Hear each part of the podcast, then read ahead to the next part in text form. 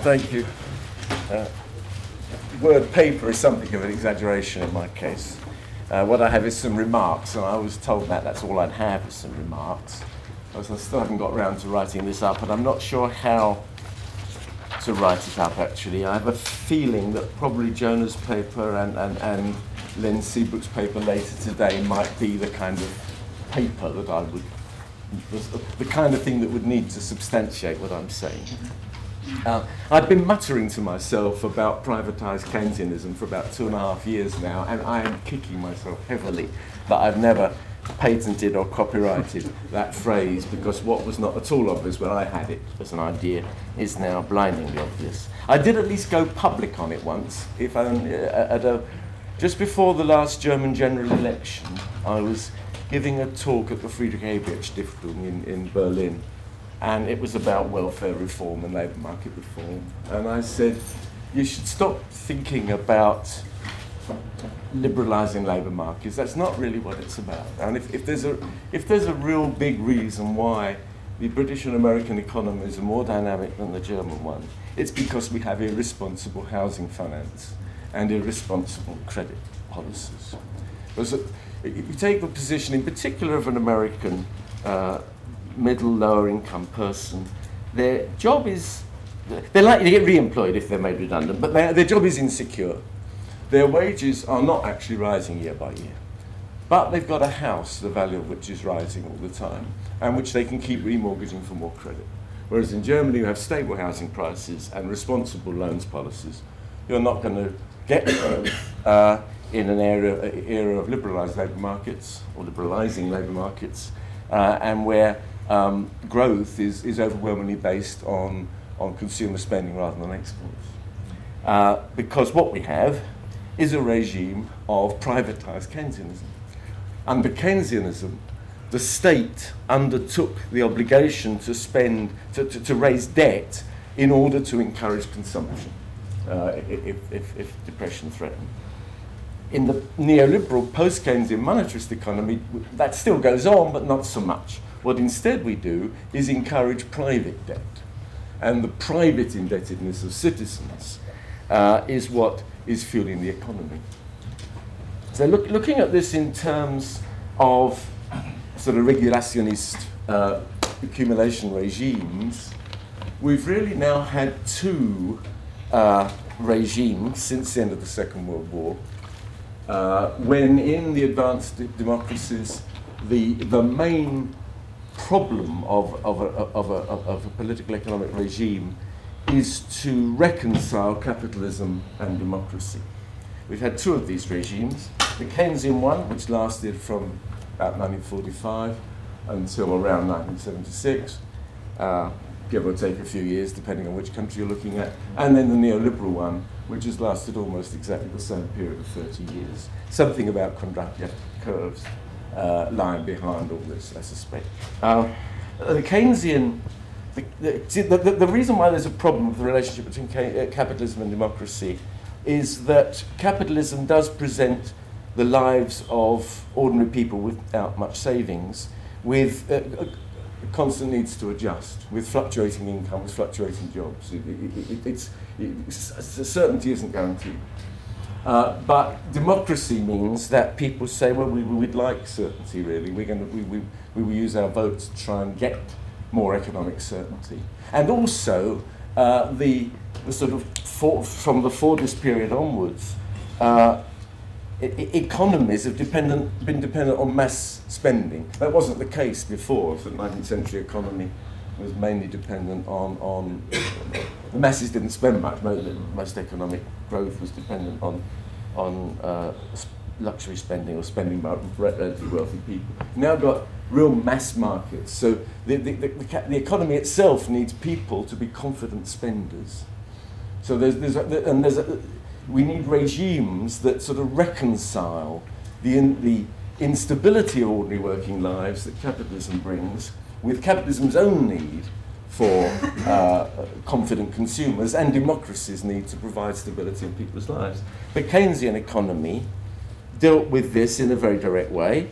Uh, the, the, the, the, the, key the key fear was the, the, the problem of, of, of, providing a stability to a, a mass democratized working population, which had shown during the first half of the 20th century that it could well lurch off into to fascism and communism if, if, if if the liberal capitalism couldn't provide it with certainty.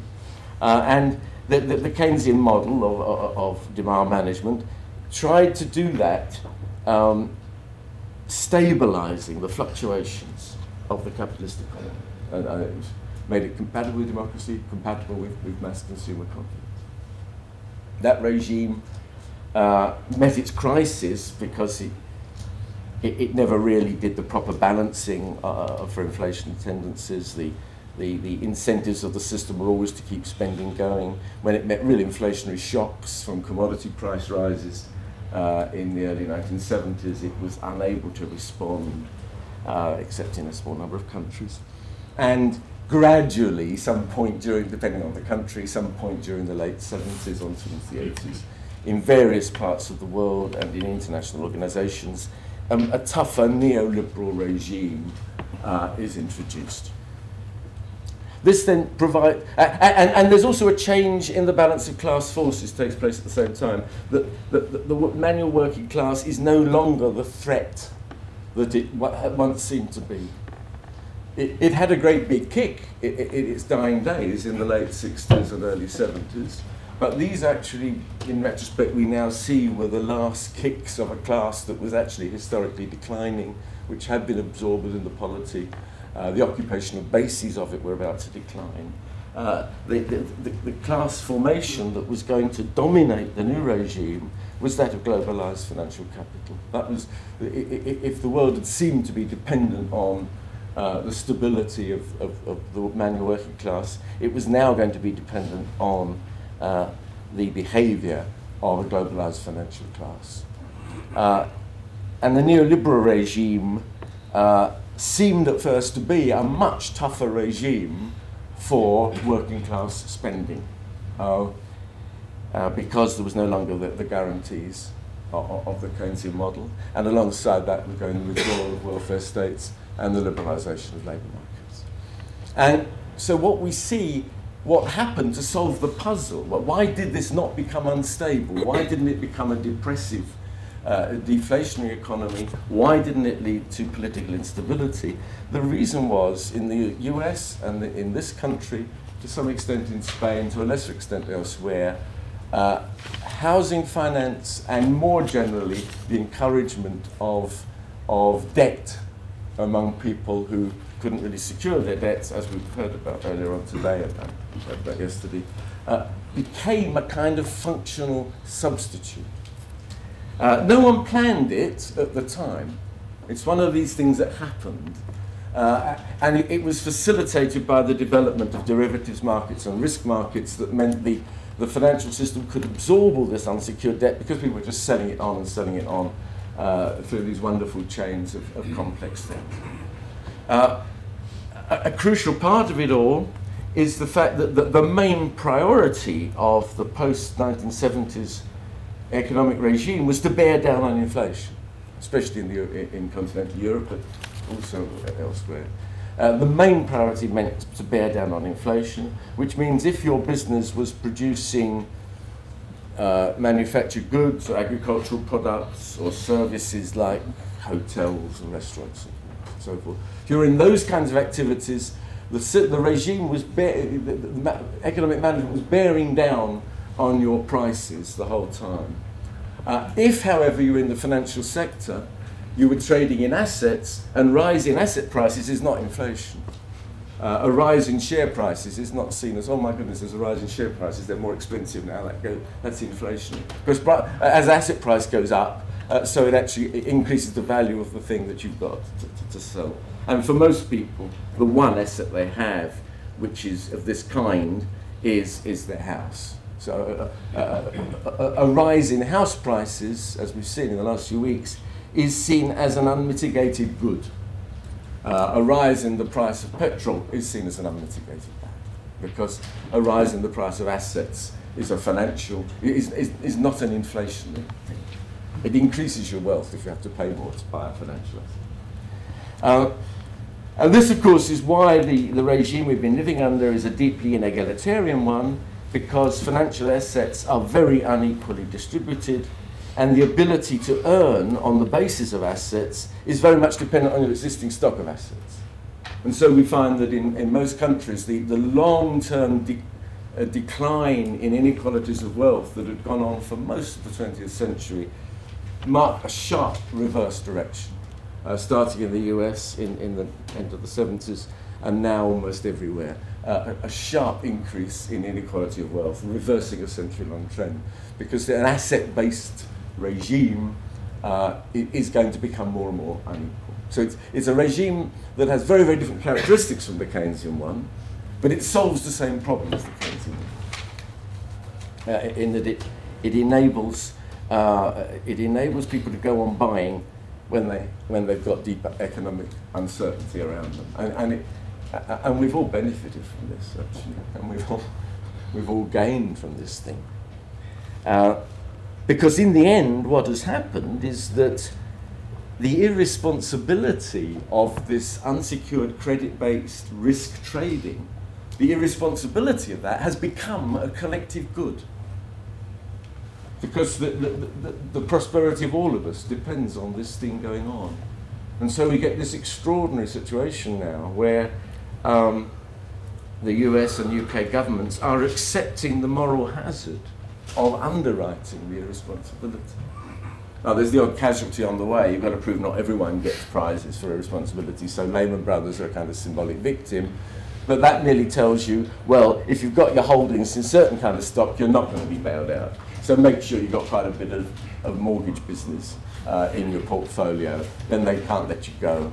Uh, and, and so next time when it all starts up again, everyone knows, well, we know we're going to be underwritten for X billion dollars, right? So we can start we can start game going again with knowing that's secure because the state, which was the conceived of as the idiot, uh, the interfering idiot in the neoliberal regime, suddenly has become the, well, the nanny state.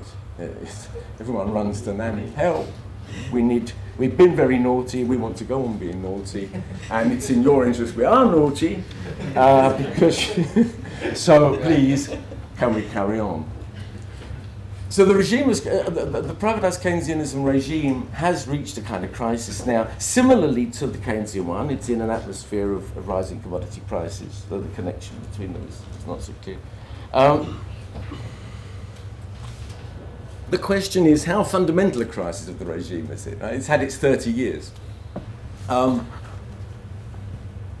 if one looks ahead to what might be take, happening now, uh, we don't have, as we, or we don't seem to have anyway, as we had in the, the late 70s, a kind of major change in the class balance of society. Um, there, there is no rising class that, that challenges the, the, logic of the, of, of the existing regime. Um, the, the, the, actual concept of neoliberalism has been seriously punctured. The notion that we depend on free markets and maximizing competition has suffered a very big blow with the the role of the state moving in, and also with what we've seen this week in the UK, and I suspect we're going to see this um, quite a lot, uh, the encouragement or the, uh, the acceptance of mergers that produce entities that are very anti competitive. It's very much like the 1930s, that the, the uh, encouragement of a kind of cartelization, uh, encouragement of, of large market dominant firms uh, with, brokered, with their deals brokered by the state, protected from competition law by the state. Uh, we, we, it seems to me that the system is transmuting itself into one that is based on the sovereignty of markets, or which believed it was based on the sovereignty of markets, the one that is going to be based on the relationship between big firms and governments. A kind of a kind of no, a, a, model of corporate noblesse oblige, in that the firms. So yes, we we realise we're playing a kind of social role, Uh, that doesn't mean we stop profit maximising, but it means we need certain guarantees from the state to ensure we can carry on performing our role. Uh, and in exchange for that, we will accept certain obligations of good behaviour that we will informally negotiate with the state.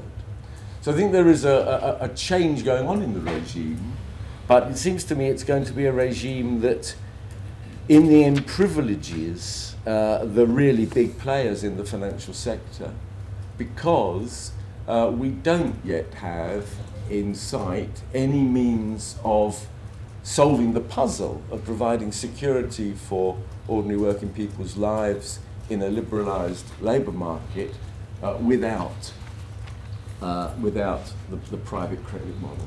So it seems to me it's a regime crisis that will lead to a kind of mutation of the existing regime rather than to a uh, well, I'm going to finish now. Don't Okay. need five minutes. Uh, rather than to a transition to a totally new one. Brilliant. So I'm really sorry that I interrupted you with, uh, with two questions.